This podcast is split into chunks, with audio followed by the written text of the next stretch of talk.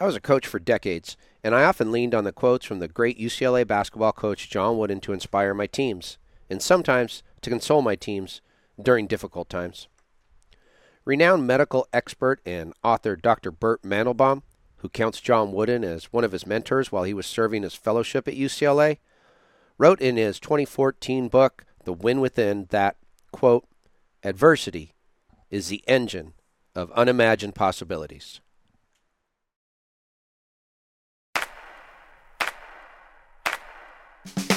I'm a Venice, California born, Los Angeles based sports fan, one that has played, coached, announced, and promoted sports my whole life. My love affair with sports started in my own backyard and has led me to this podcast.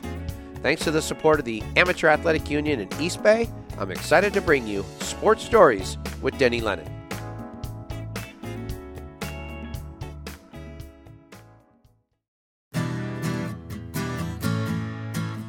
These are tough times, sports historians, and we certainly are facing adversity. The thought and words of those we admire can indeed give us strength. Dr. Bert Mandelbaum is one of those people. We at Sports Stories were fortunate enough to have interviewed the medical advisor to the USOC, FIFA, and multiple sports groups on March 18, just days before the series of stay at home orders, which affect nearly one out of every three Americans. Our conversation, which started on the coronavirus and its impact on sports in part one and two, remains timely in the sports world as we hear this week that the 2020 Tokyo Olympics will be postponed, most likely to 2021. Before I go on, I want to welcome today's producer of SSDL, the OG producer from the first few episodes when I didn't even introduce a producer. Christine Jimbo in the house. Jimbo. Ain't nothing but a cheat thing, baby. And in the house is super appropriate because she's my wife and we live in the same house, so social distancing is highly appropriate these the days. The rules do not apply That's when you're right. in the same pod. Mm-hmm. Okay. Well, thanks for having me back. This is uh, Sports Stories with Denny Lennon, and I'd like to tell all of you that missed part one. You can go to the website and check that out, sportsstoriespodcast.com.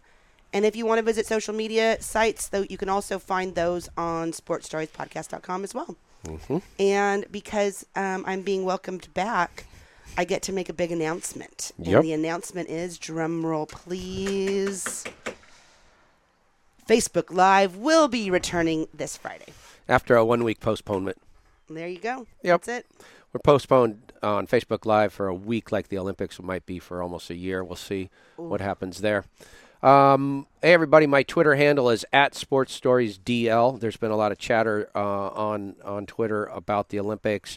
I want to uh, mention David Wharton over at the LA Times. He's been on top of the story, and so I've been retweeting a lot of his stories. Um, I'm also going to be writing blogs not only about the Olympics, uh, but about the upcoming vote for the AAU Sullivan Awards, of which I'm a committee member, and uh, some other blogs as well. So make sure you uh, look us up on our website and follow us on our social media sites.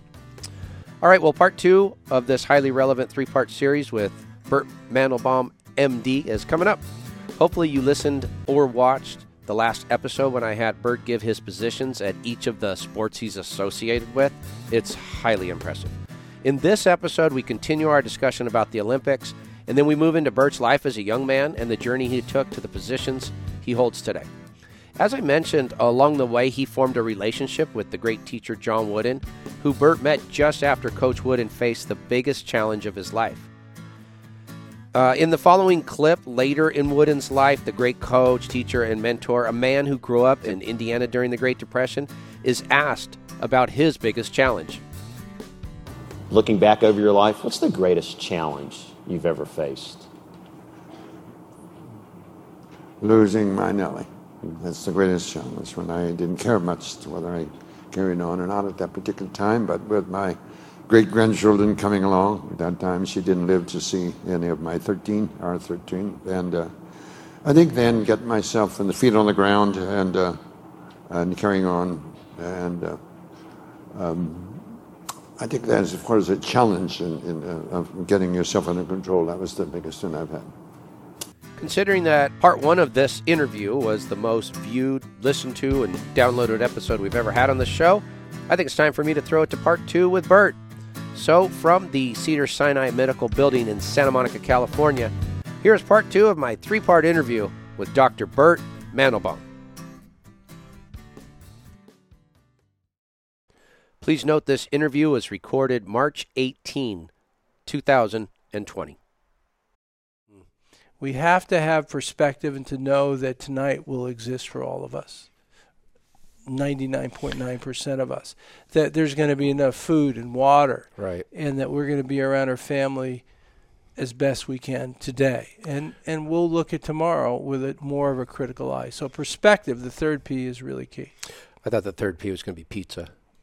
It could be pizza tonight. I think that's what we're doing is uh, we're ordering takeout all the time because it's important.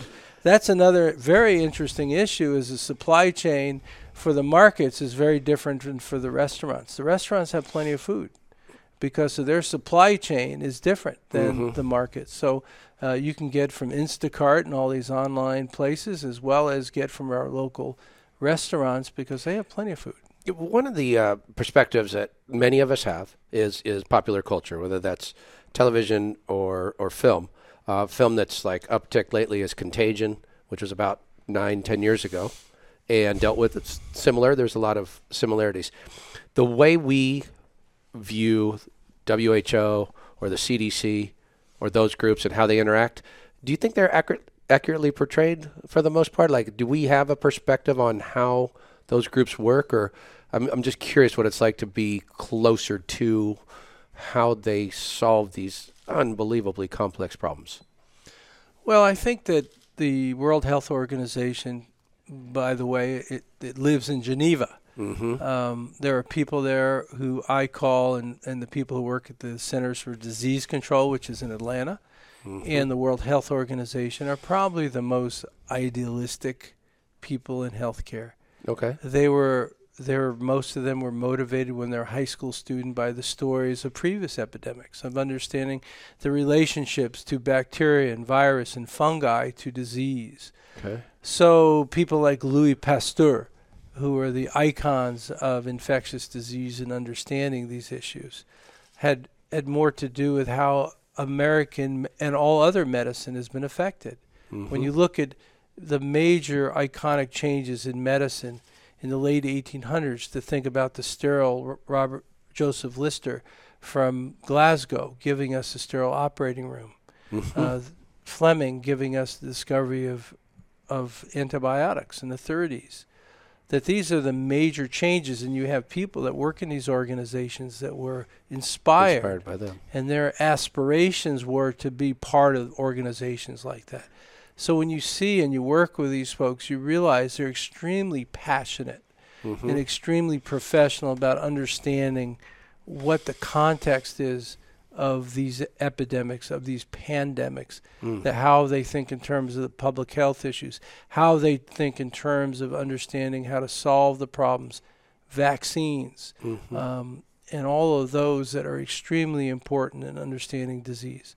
Now, that said, you have that segment, you have those recommendations, but what percentage of our public truly gets a flu vaccine?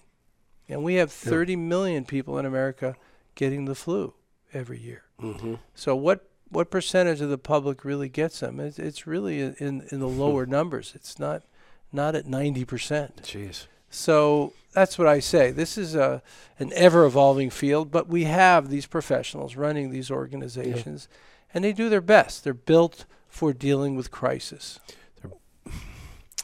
The one of the um, I don't know if it's a misperception or just a perception that the heat or the, you know the warming of the climate would help suppress uh, a virus, but then I've also heard that we don't know because we've never seen this before, and it could very easily adapt to a warmer climate. Is that a thing? Um, it it could be. You know, when you first look at this and you look at 200 countries that are represented on the Worldometer website, Mm-hmm. y- you see at the top there's China and Italy, Spain, you know, upper latitudes countries. Mm-hmm. Um, and you wonder, uh, although we don't know statistics to actually correlate or conclude that in fact there's a direct association between latitude and disease exposure and deaths, etc. Um, you raise those questions, and I think over time we'll learn that. and we'll see those statistics. Okay. At this time, I don't think people could make those conclusions. And you know, when you look at the list, you find St. Lucia and the Grenadines and Yeah. and Bolivia down at the bottom, and you wonder because they're in full summer, uh, that probably has something to do with it. But I, I'm not so sure. What do you think their parameters will be upon return? Um, I mean, I know I'm asking you to speculate on a lot of things that we don't know, but would there be some some kind of protocol that all of your athletes have to be um, tested f- free of the virus for a certain amount of time? What if somebody did carry the virus? How, how long is is that period?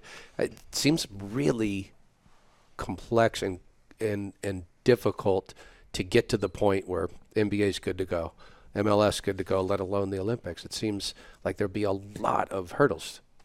There are. Um, again, one of my other phone calls I made before I jumped back into the room was another team physician who contracted the virus. He's at home. He's fine. Uh, he's not very sick. In fact, he just told me he got back from a run.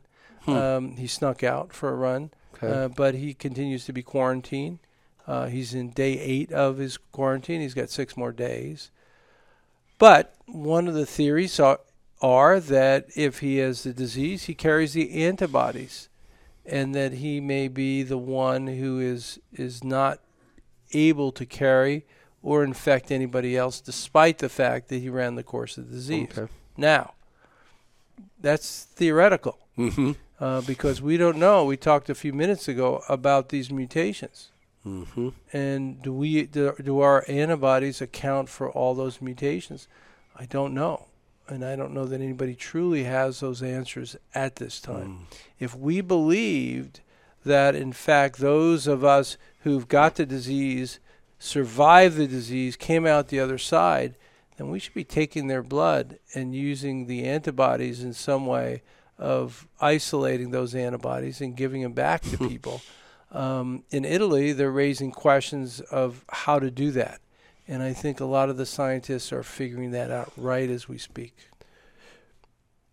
And then at some point, you know, your person's identity, civil rights, and those things are going to come into play. So that's going to be, you know, that's going to be some kind of difficulty. But obviously, is a bigger problem for all of us. I, I was wondering, do you think the location of the Olympic Games would have anything to do with the decision to to return or to have the, have the Olympics move forward? A location in the world, if it was in, I mean, that's a pretty stable government and economy there. So it seems like if there were any kind of outbreak that got away, that would be one place that would do well. But then people are going to say it's in Asia, so is that an issue? Um, if it was in a wealthier country versus a you know country that isn't, do you think that's going to have anything to do with it? I, I don't think there's any bearing uh, with respect to the questions you ask. And the reason why I say that is it, it's a place to hold, it's a venue that's going to hold the Olympics. What's the bigger concern? The 211 countries or more that are represented by those delegations, by these people, all congregating. And imagine if those Olympic Games were in three or four weeks and we had Italy represented and, Mm-hmm. and Korea, South Korea, and they bring their microbes to the Olympics. Mhm. It would create a devastating Mm. epidemic in and of itself. And that's one of the interesting things about the recent Chinese study that just came out. Interestingly enough, when this all started in Wuhan, it was during the Lunar New Year, the Chinese New Year. Okay. And what happens, the first part of the study was to actually look at the travel behaviors that the Chinese had done in the previous years to get an understanding of the numerator and the denominator to understand how they change travel and how they affect the disease. So the first thing they did was shut down the travel. And and that was the first treatment. No traveling within within China or coming from without. Okay. Uh, it was it was President Trump who subsequently listened to what the Chinese were saying. So, well, we're not going to fly there now. Well, the answer was they shut it down first. Yeah. Not only the people coming into China, but the people traveling within China. Did do you you trust the information that came out of China initially? Do you, is there something to the idea that they weren't releasing accurate numbers? I, I don't know. Um, on face value, yes, I have to fa- have to trust those Mhm. numbers to some degree. Um, I've been with the ministers of health of China, and and I'd like to believe that the purpose of the minister of health is to to keep the people healthy.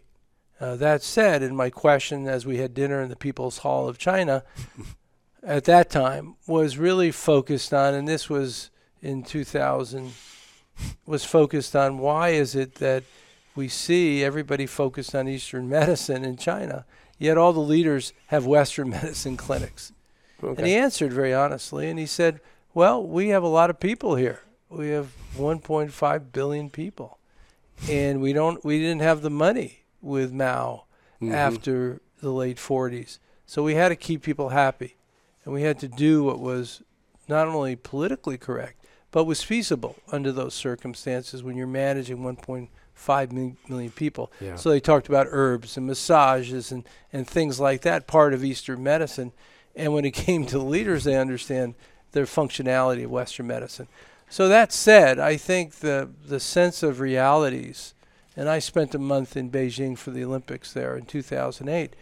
The realities are a little bit different, hmm but on face value, we have to trust what we what we get at this point. Is there an advantage? I would imagine. I don't know. Is there an advantage to having a more authoritative system of government and and an ability to control the populace? Because when you look at like what, I think there's a lot of trust that has to happen here, whether it's San Francisco or whatever city, that they'll self quarantine, they'll stay within a certain area. There's just, we- you know, there's just not the ability to enact. I mean, to enforce all of these. You know, I think it's uh, we have our, one of our greatest natural resources in this country is our mind, Mm-hmm. and we have tremendously smart academic people, scientific people, and clinicians, and we have great organizations from the FDA, uh, from the NIH, from Human Health Services. So you've got this tremendous focal number of Yeah. Who are experts in this area, the CDC as well. And I were the president, I would convene those people, mm-hmm. and every day in the lower corner of, of the computer would be a news conference at 8 a.m. and a map. Here we are.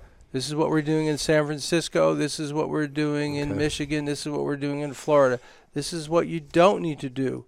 Is you have to stay home. You need to be quarantined.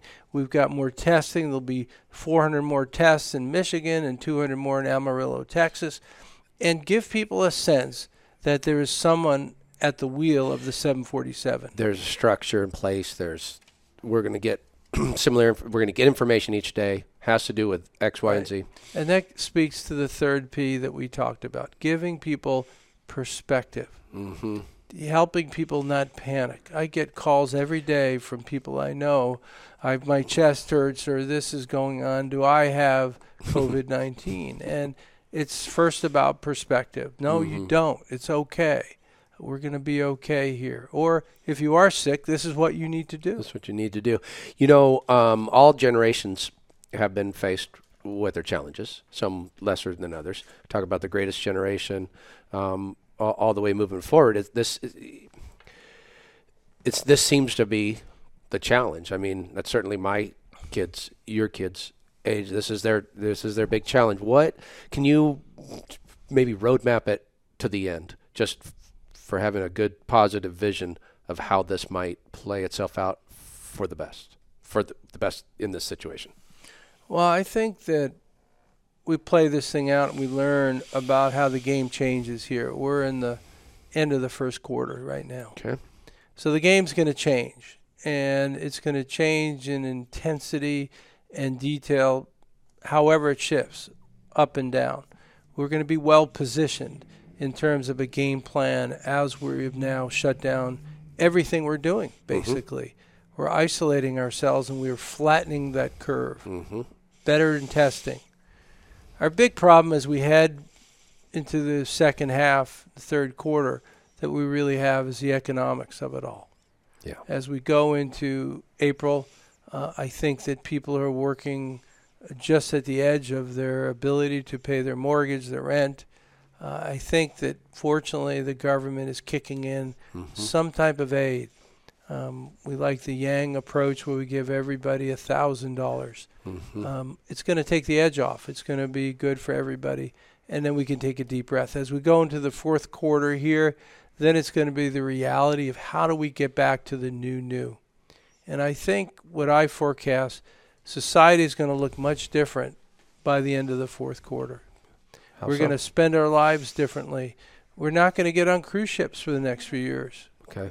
We're going to fly 50 or 80% less than we did before. Okay. Those of us who travel around the world like this, like a shuttle between here and London, we're not going to have that as much as we did before. We're going to conduct meetings on WebEx and Zoom and GoToMeeting. We're going to think about how we do things better in our local environments. We're going to have to figure out how to pay for the deficits that we're going to be faced with. And I think we're going to be much more serious of how to respond to those next challenges, which are going to be what we can do, what we should do, and most importantly, how we deal with the economics and the realities around that going forward as we get into the last minutes of the game here. Yeah. Honey, um, you think it might be time for a commercial? Vámonos a Casablanca. Vámonos a Casablanca. Casablanca Restaurant in Venice, proud sponsor of Sports Stories with Denny Lennon. So, Christine, do you know uh, much about Casablanca? The movie or the restaurant? Oh, nice. Uh, how about the movie? You mean the 1943 Best Picture? Yeah. By Warner Brothers? Yeah, that's the one. All right. Uh, do you know who played Elsa? Elsa was played by Ingrid Bergman, I believe. What? Who played Rick? The Bogue, Bogue, Humphrey Bogart. Wow, this is amazing. Do you know much about? Uh, well, do you know where the city's located? Well, I think it's like a port city in North Africa, Morocco. Uh, Morocco. Yeah, Yeah, yeah. This is something different. Uh, yeah. And how about um, the restaurant? Do you know where the restaurant's located? Oh, the restaurant's one of my favorites. It's right there on Lincoln at Rose. Well, um, it is. So you answered all of the questions correct, as opposed to the last time we did this commercial with the other producer. However, uh, I want to say this: while we're closed during these uh, coronavirus times at Casablanca, they will be delivering um, packages, or you can pick up packages um, of food, and it's it's in effect the same that we got catered at our Super Bowl party, which was legend. Legendary Super Bowl party And for it's all those who missed it. it was something else. Like there's a taco bar with three different meats. They got enchiladas. They got their world famous um, tortillas. And uh, Carlos told me this: if you uh, are to mention sports stories with Denny Lennon, if you call him and mention sports stories with Denny Lennon, he'll throw in either a discount or margaritas. His number is 310 505 5091. That's 310 505 5091. You ask Carlos for the package deal and tell him you want the SSDL discount and or margaritas. Casablanca Restaurant and Sports Stories. I think this is the beginning of a beautiful friendship. Vámonos a Casablanca. La comida para la familia. Vámonos a Casablanca. Vámonos a Casablanca. And now back to our Sports Stories interview with Dr. Bert Mandelbaum. I like how you broke it down into quarters like that. It actually makes it a little more, for those of us who are sports minded, makes it more thinkable. Makes Well, more, everybody, the human mind thinks in steps. Mm-hmm. when challenged with when challenged with things that seem insurmountable, it was Winston Churchill that uh, gave us the concept of believernomics. We called it mm-hmm. at that time. Believernomics. They were being bombed every night, and he had to face the population, the British population, and inspire them to have perspective and how to understand it. Break it down. Let's get through tonight, and we'll deal with tomorrow tomorrow. And believernomics is the optimism that even in the most dire of circumstances, we must all have perspective. There's going to be opportunities for success. There's going to be challenges. There's going to be that adversity. But if we do the right things, we work as a team. Remember, the team is together, everyone achieves more. Yeah. And if we do that as a society, we're going to find things that we thought were scarce such as money and other things or resources, it will become more abundant. And I think that's the undiscovered here. That's the unimagined opportunities. Unimagined That's our ray of hope going forward. Okay. I got hope. That's good. I always have hope. Keep it up. You know, one of the um, things uh, that you, you when you were you were talking about um, considering it within quarters and stuff.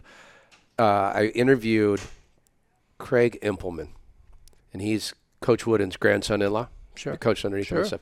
So he, he he brought over and he started to talk about that '68 team that had lost in the Astrodome game, mm-hmm. and that was with Lou Alcindor and and that team. And so um, it was the only time in the semifinals when they met him in the semifinals because that was regular season. They met him in the semifinals, and it was the only time Coach Wooden changed his game plan. Instead of that two-two-one press, he went to like a diamond and one kind of configuration, and they blew out these guys that had beat them easily.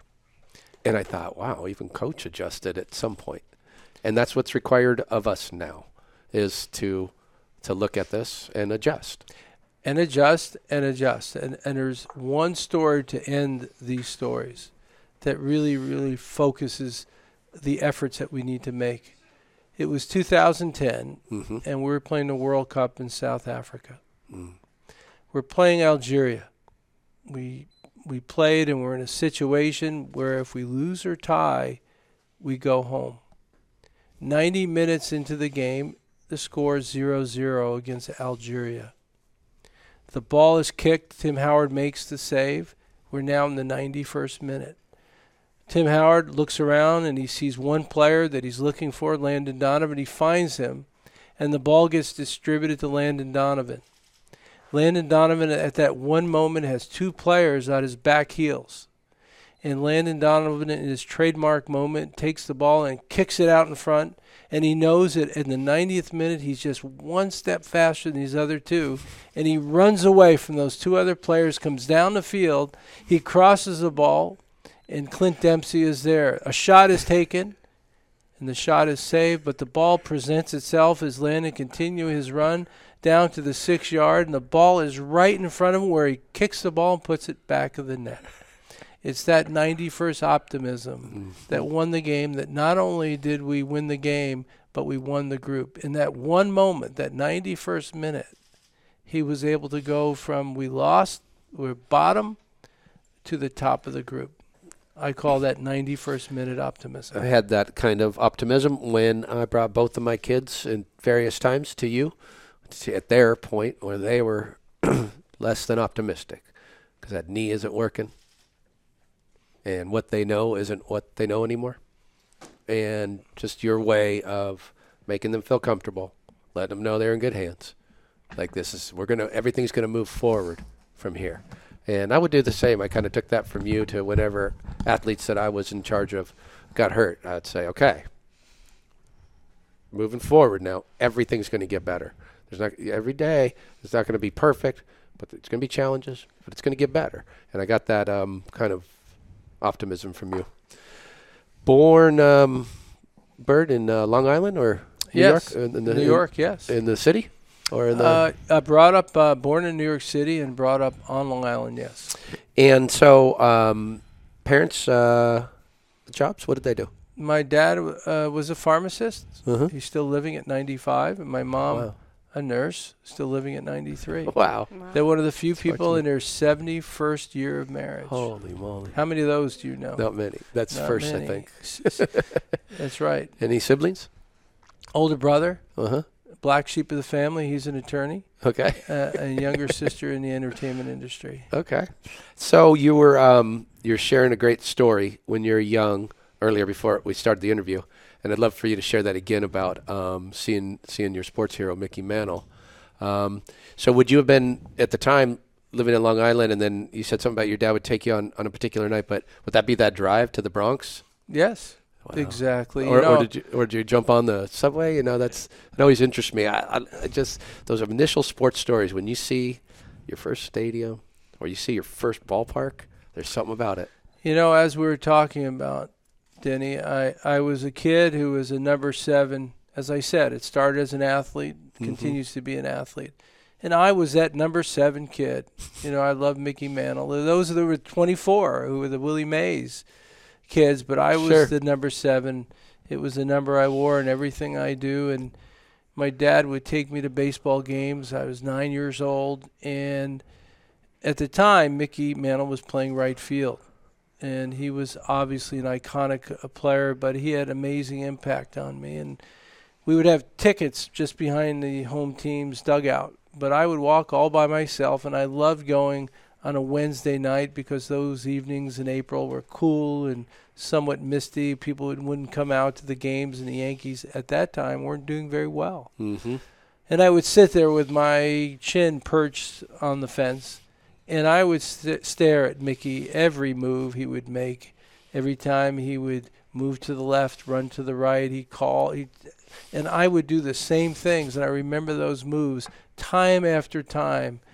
And in one moment, Mel Stottlemyre was pitching, and he was being hit pretty hard. I remember that, and they were down 4-0 at the moment and they decided to make a change. And uh, Casey Stengel comes out and changed Mel names. Stottlemyre, and and Mickey Mantle walks over to me with my chin on the fence of the right there, field right fence, and he brushes against me, and his big forearm with that red hair, large forearms with actually tar and smelling. I could smell the nicotine from his chewing tobacco Man. and the moisture in his wool uniform rubbing against my arm. Today, I remember it like it was yesterday. And that one moment, that Mickey moment, inspired me so much. As I said, it started with sports, it continues to be sports. There can be some concepts, some techniques, some technology in between, but it's always about sports. Mm-hmm. And I was lucky that when I worked for Bud Selig, and people referred to me as the soccer doc, but I talked about this, and next thing you know, I was given the the jersey, the original jersey of Mickey Mantle, and it hangs in our offices here. Love it. Um, so you're you're young, growing up on Long Island, and is that where you got your um, affection and love of the sea? Yes, it was. Uh, yeah, I grew up as a lifeguard. I spent six summers as an ocean lifeguard, and for me, I learned how to dive and scuba dive and fish and and uh, learned the love of the sea and and maintain that as my hobby today. And one of those hobbies includes uh, in- includes swimming with the sharks. I do. I do. So I, you- I have this. I've always had since my teenage years a fascination with sharks, and in the last 20 years, I spent a lot of time in cages, out of cages, with large sharks, small sharks, videoing and photographing sharks. When is the right time to come out of the cage? How do you know this? You just well, it's like everything else. You have to know the behaviors of of these sharks. okay. You have to know what they do when they have predatory reflexes. Mm-hmm. Um, we know that these sharks, when we dive at Guadalupe Island off of Mexico, some 250 miles from Ensenada, we know that these white sharks that average between 12 and 18 feet, Mm. Uh, that they always hunt from below. And if we stay above the cage, if we're in or out, they don't really see us or understand that we're nothing more than the cage. Okay. And so we could come out of the cage because they Wow. don't they don't come down and hunt. They go, always go up to hunt. Wow. Um, Peter Benchley, he wrote the book Jaws in '74, but he, I think the idea came from in Long Island, uh, like 10 years previous to that, like '64 or something. A massive great white was was was caught, right? Like 4,500 pound great Well, white or st- something. Do you know that story? Yeah, the story was, in fact, this was part of my fascination as a teenager. I read all those stories, Mm. and it actually was in New Jersey. Um, That the shark had gone up the river and attacked young wow. boys, and and that was part of the stories upon wow. which Jaws was written, and Peter Benchley. I see. Yeah, so uh, probably- it, it was it was going up the river, um, and that's what really. So you, so you the read story. these stories about the boys getting Yes. bitten, and then you end up. I, I, taken I was a weird kid that I would have books on all the shark attacks in the world, love it. uh, all the shark species. I had this weird hobby. My mother always complained I would not want to read any other books other than books about sharks or fish or any of the like. What uh, was your first entry into um, like playing on a team in, in athletics? What was my first injury? En- entry. Oh, entry. Yeah. Um, you know, I played uh, when I was uh, younger. I played baseball in, Baseball. In, in my teen years, and that was a big sport. And then, being from Long Island, I, I really began to play lacrosse, and football, which Yeah. were my primary sports. Um, who? Um, I always ask this question to my guests because I'm always interested. Was there somebody who kind of identified you, that saw some promise in you? Uh, was a good mentor when you were I- a youngster? I've I've been blessed. I, I've had some amazing mentors, mm-hmm. uh, and in fact, uh, mentors really underscore my life Hmm. all the way through. Uh, when I was young, I had some hard but great coaches that taught me about uh, no sniffling, that there's no easy part of life, and we got a lot of kicks in the butt, and Mhm. it was a, a tough love, I would Yeah. say. Right. Um, their I names, had those coaches. th- their names were McNamara and Goldmere, um, but they kicked our butt and they got the most out of us. But it really taught me the empowerment themes. Hmm. One of my biggest mentors that I really identify that had an impact in my lives is, was JFK, Mm. John Fitzgerald Kennedy, and that famous speech. Although I don't really remember it as a young child, Mhm. it's not what your country can do for you, it's what you can do for your country. Those empowerment themes were things that myself and people around me were brought up with. Yeah. And I carried that to work ethic through school and in college and and after college. And then you ask about mentors. I, I had a great mentor at Johns Hopkins by the name of Bob Scott. Okay. And Bob Scott, who was uh, Athletic director there. he became the athletic director after being a great coach, who was also a philosopher Hmm. and really was extremely inspirational for me uh, and a big mentor. Uh, for me in, in medicine, there have been many, but my other major mentor when I came and did my fellowship at UCLA, Which I find fascinating. That I had a Yeah. magical moment uh, the very first day uh, as a sports medicine fellow. I walked to Pauley Pavilion. I walked down the steps, and just to my right, standing there, is Coach Wooden. And Coach Wooden looked. this is mid '80s. This is 1985. Okay. He hasn't been coaching for seven ten years. or something. Yeah. For seven years, he finished coaching in '78. And Coach looked at me, and I looked at him, and the first thing he did to me was give me the finger. Come on over, son. He says, sit down because on the court, the basketball team was practicing at that moment. The coach was Walt Hazzard. Uh huh. And Walt Hazzard had a distinctive way of coaching. He would sit in about the 10th row of the bleachers with his arms at his side and a cigarette in his mouth. And the first thing Coach Wooden said to me was, as I introduced myself, I know who you are.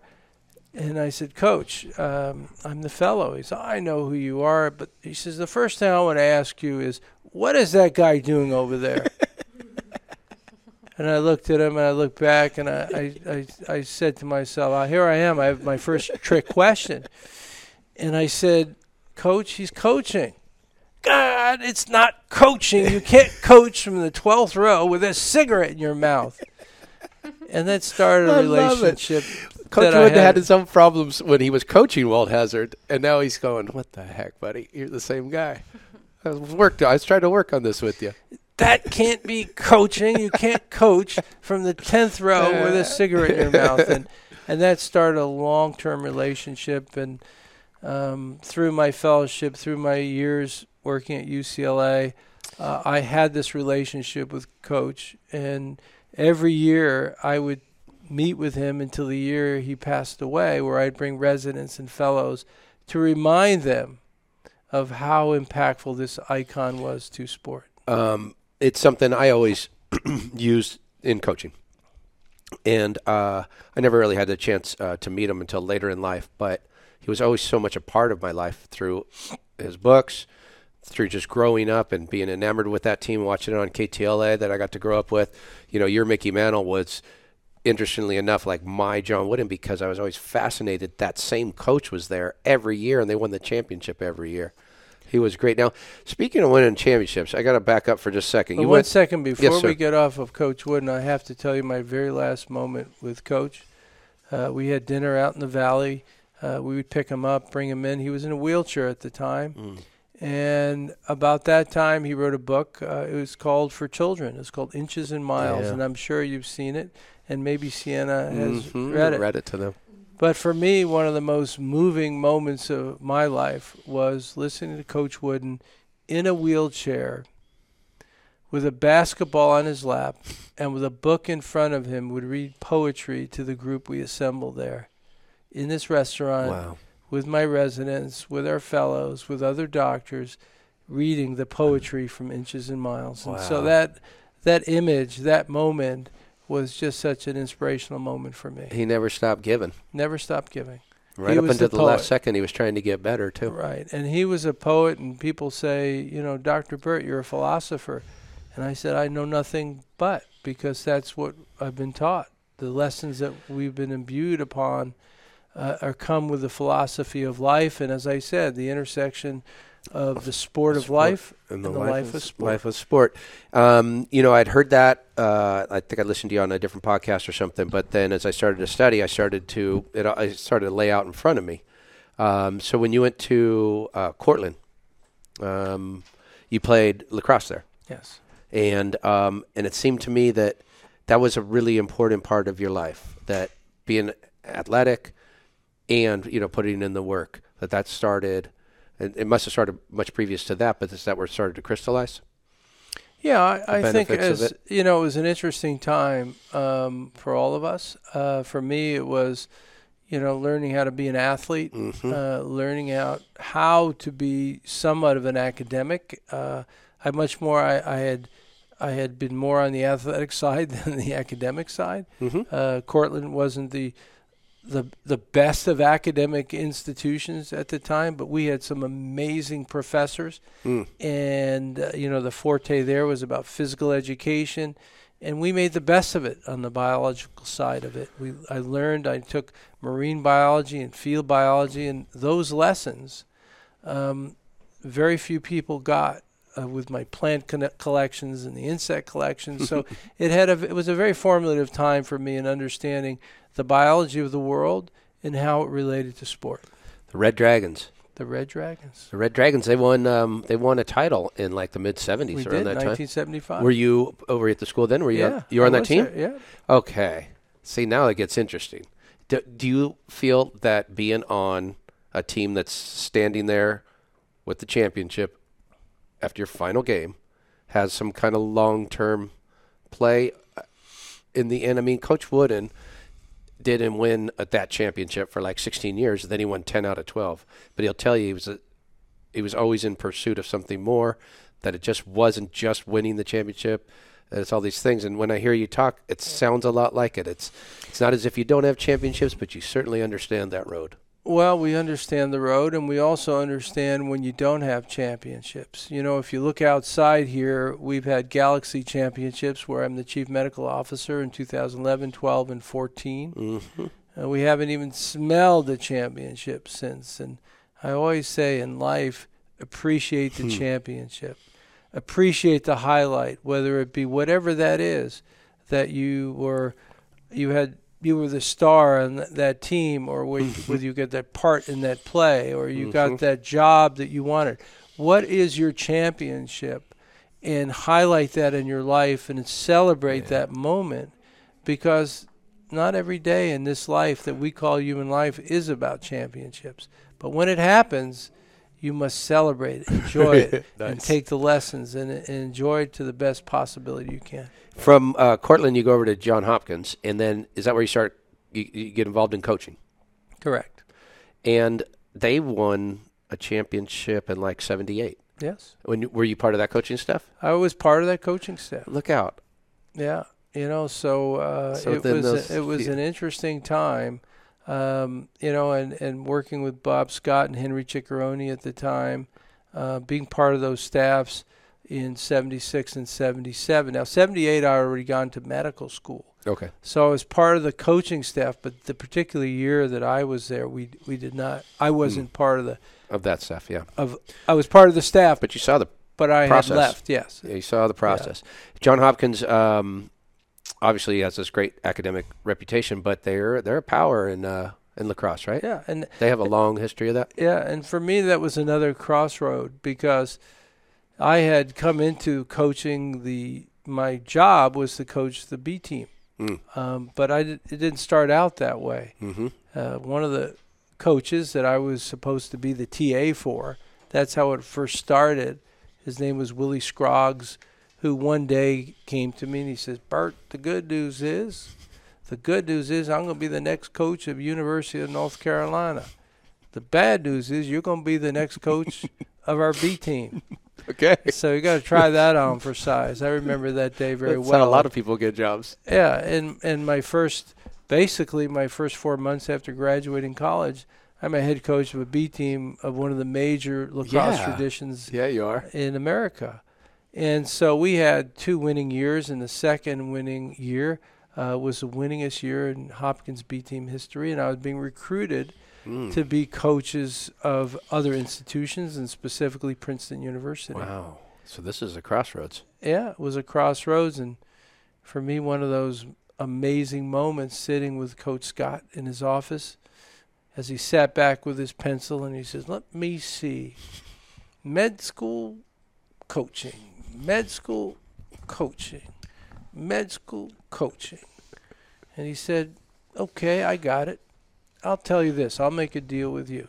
You go to med school, you don't like it, you come back right here and I'll get you a job as a coach. I wow, promise. That's fair. That's that's that's a mentor. And that was that was the most amazing moment. What I learned from that moment was That's a mentor. how a mentor could sit back, how he could listen, process, speak at the right times, understand the needs of the mentee, and deliver. He's working in your best interest, Yes. right? Right. Instead of his. His is to try to convince you to stay on as his coach. And those are the essence principles of being a leader that I've mm-hmm. learned. And that's what we promulgate with the Win Within how to mm-hmm. teach people how to understand how to be a leader, about what self assessment is and understanding self control, and the ability to know how to see yourself through other people and how you can embellish their lives. Um, so you you hopped over to Washington University, Yes? and and you had already uh, so th- so so you're getting close to closing out your medical training Another mentor. o- over at Washington. uh, a mentor before at Washington, but at Johns Hopkins, I work with a, a tremendous mentor, and I, like to tell the story about the mentors mm-hmm. because so many of our listeners are looking for those people. You're at mm-hmm. those junctions in life where you need those people who have the wisdom and capability of influencing your life. Sure. That's part of the reality. That's the contract of being a mentor. And Dan Nathans at the time, he was a, a physician, also a Nobel laureate Wow. g- in genetics. Jeez. Oh, and oh wow. the other thing I learned that in life you want to be associated with major icons and just live in the in the splash of them. he wrote me a letter and uh, instead and I love to tell this story that it all looks good but my first application to medical school I was rejected by seven medical schools. My second application I was accepted by all seven medical schools. And a lot of it had to do, I think, with having the right mentors to give you the right ability to project yourself, to guide you into the right things. And, and that letter from Dr. Nathans, the Nobel laureate, uh, really provide me that path. The- Hence, my, my really appreciation of mentors. The um, then then I think you went back to John Hopkins before UCLA, right? you said something. five years of residency at Hopkins. You said something about Hopkins, like it was like training to be a Navy SEAL or something along these lines. That they really, that that really, you felt like once you came out of that, you're ready for any challenge. Well, Johns Hopkins had uh, in the medical arena, there was lacrosse, and then there was the medical arena, and uh, it was really the foundation for American surgery, uh, the history, the tradition, so much of the techniques came out of Halsted and Osler and the Big Four at Johns Hopkins, Okay. and and but part of that was this tradition of training you like a, naval seal that that really eating was a weakness, sleeping was a weakness, was really the the themes that, that were promulgated amongst the residents, and I learned that there were 168 hours of the week, and all of them were game to work. That's when I saw when I saw that I thought there's some good training there, and now I can start to understand how he can hold all those positions. I still don't fully understand how you manage all of that, but I could see some of that training was taking place at John Hopkins, and then um, at UCLA, and I you know was just intrigued by your relationship with Coach Wooden, um, and I kind of remembered that from when we first started talking at, at Archer. One of the things that was interesting was I think he said um, that you didn't get the football or the basketball job, so the soccer job became yours. Had you had much experience with soccer prior to being the team? None. In fact, I hated soccer. Okay. I hated soccer. You know, it was, uh, you know, you're the young guy, and uh, the older guys would take care of basketball and football with the big traditions. You take care of soccer. Okay. and I found the soccer guys much like the lacrosse guys that I, I knew and had experience with, and it was easy for me to interrelate. And it just turns out that Coach Sigi Schmid, who since passed away last year, let him rest in peace, uh, a good friend of mine and who I attribute to my soccer career in, in soccer medicine, uh, really took me under his wing and taught me the game, and, and I learned the medicine. And it just turned out I came to UCLA in July, and in December we won the national championship in Wow. soccer. That was the same. Was it '85 or whatever? Isn't that the same year they won the Rose Bowl too?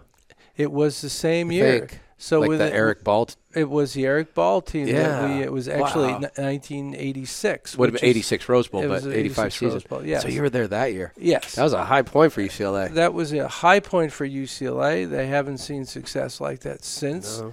Um, that's why I say you have to appreciate championships. You know, to win the soccer NCAA chan- championship, to win the Rose Bowl with Eric Ball Yeah. gaining 220 yards, Yeah. Gaston Green. That was all part That's of that. right, Gaston Green. Yeah, that was all part of that team. Wow. The the campus must have been alive. Oh, the campus was alive, and, and back then it was the Gutty Bruins. You know, we were smaller and smarter than. The gutty little Bruins. That's what's that was like Coach's original team, '64 or whatever. That's right. Coach Donahue was Yeah. there, and Donahue uh, was- uh, another great mentor uh, of mine. What, tell me about Coach Donahue a little bit. I think um, he might be the winningest Pac-12 coach ever. I think he's kind of gets lost in the shuffle sometime because UCLA, you know, has a shadow of USC's football program over them. But Donahue was tremendous amount of consistent success.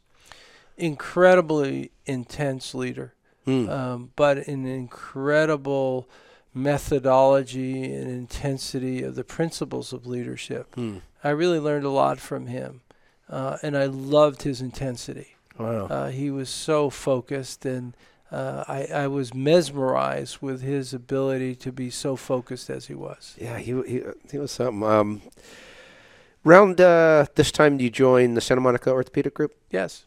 Um, is this around the time you're, um, or had you been married prior to this? Got married in 1988. Okay, so October lot, lot, lots going on at this time. Yes, yes. Found my wife Ruth. Uh, we married in October of '88. Uh, also a doctor, and uh, went on to have three kids. Had, was she a doctor prior uh, to, or was it while you guys were both? She was already a doctor by the time you met her. Well, the story be told, and here it is. Here it, it was. I was a young faculty, and this is what perhaps Grey's Anatomy was built upon. Oh, Uh, and she was the medical student. So it was a different time in the 80s. Uh, we didn't have some of the principles and the rules and the credos were different. Um, they had a rule that you couldn't, as a faculty, you couldn't date medical students, but in fact, you could marry them. So, in Ah. fact, no one knew that we were dating until we got engaged. And so everybody first knew about it was once we were engaged. Okay. All right. Well, you know, hey, men used to run naked in the Olympics. So we, we all we all make our And three kids, and 31 years later, we're still functioning. Okay, and that was part two of our interview with Dr. Bert Mandelbaum. such a fascinating and thoughtful and inspirational guy. Um, we'll get to dive in in part three a little bit more with the evolution of his book, um, The Win Within. I am so interested in listening to part three. Part one and part two, it's just it's fascinating to hear him speak. I love I love to listen to, to what Dr. Bert Mandelbaum has to say. Yeah, he really is something. Um, we also uh, are fortunate that he uh, took us in and, and spent a, long a long time with us, and it's very relevant um, material for these times right now. Yeah, Sports Center, ESPN just did a a, topic of the same piece, Yep. coronavirus in sports. It's the exact same title. Yep, we're right on point. Um, we got Facebook Live coming up. Uh, you promised um, Coach Mike Boley from Loyola High School. Is that still happening? Yeah, so um, obviously last week we put it off for a week. We just wanted everybody to take a breath um, while, while everything was going Makes down. sense. And so, you know, as long as technically we can figure out a way that he can, uh, you know, appear on Facebook Live, that's the gig. Uh, and it's going to be interesting because he's, you know, such a successful coach for a long time.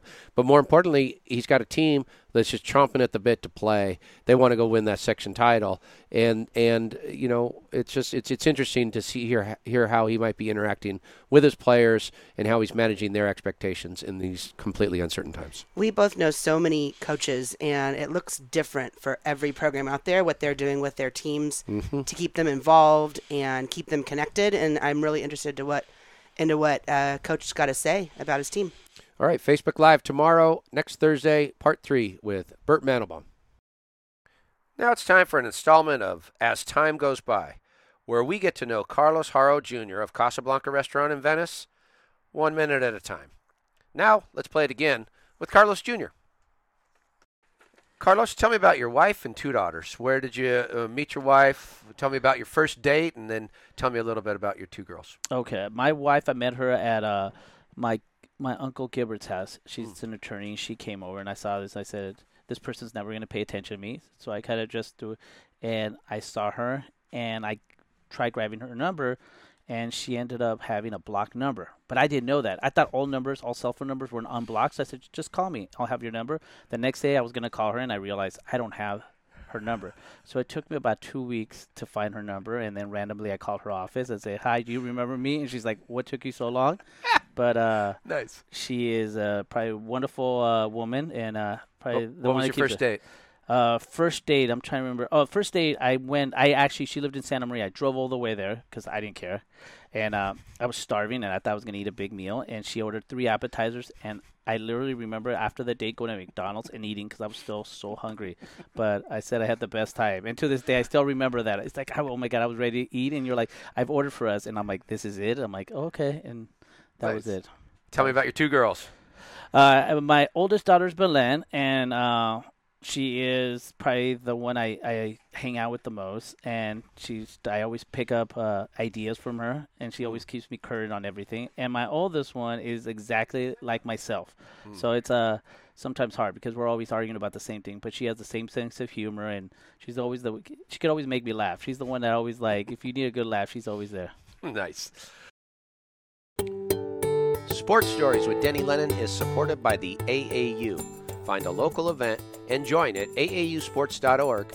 And remember, you can catch your favorite amateur sports live stream, replays, and highlights at ballertv.com. Sports Stories, along with East Bay, supports the Heroes Movement, a nonprofit that bridges the gap from mental or physical therapy to getting strong again through strength and conditioning workouts. This free service is available for any veteran of the United States Armed Forces. Visit heroesmovementusa.org for more information. Sports Stories with Denny Lennon is a production of Sports Stories Inc. and is available on Apple Podcasts and YouTube or wherever you listen and watch. Don't forget to subscribe, rate, and give us a review. It really helps spread the word. You can find all our social media links, archives, and other info on our website at sportsstoriespodcast.com. Special thanks to the John R. Wooden Course and Wooden's Wisdom. Original music for Sports Stories is courtesy of Lennon Music Productions. Original images by Sienna Lennon Photography. Sports Stories is produced by Marley Rice, edited by Bob McCall, and researched by Teresa Dolan. Additional staff include Christine Jimbo, Jake Downey, Ray Castro, and Buck Magic Lennon. Hey people, it's Sports Stories with Denny Lennon. A new episode every Thursday. Get there as fast as you can, even if you have to grab your breakfast to go. Check it out, Buck.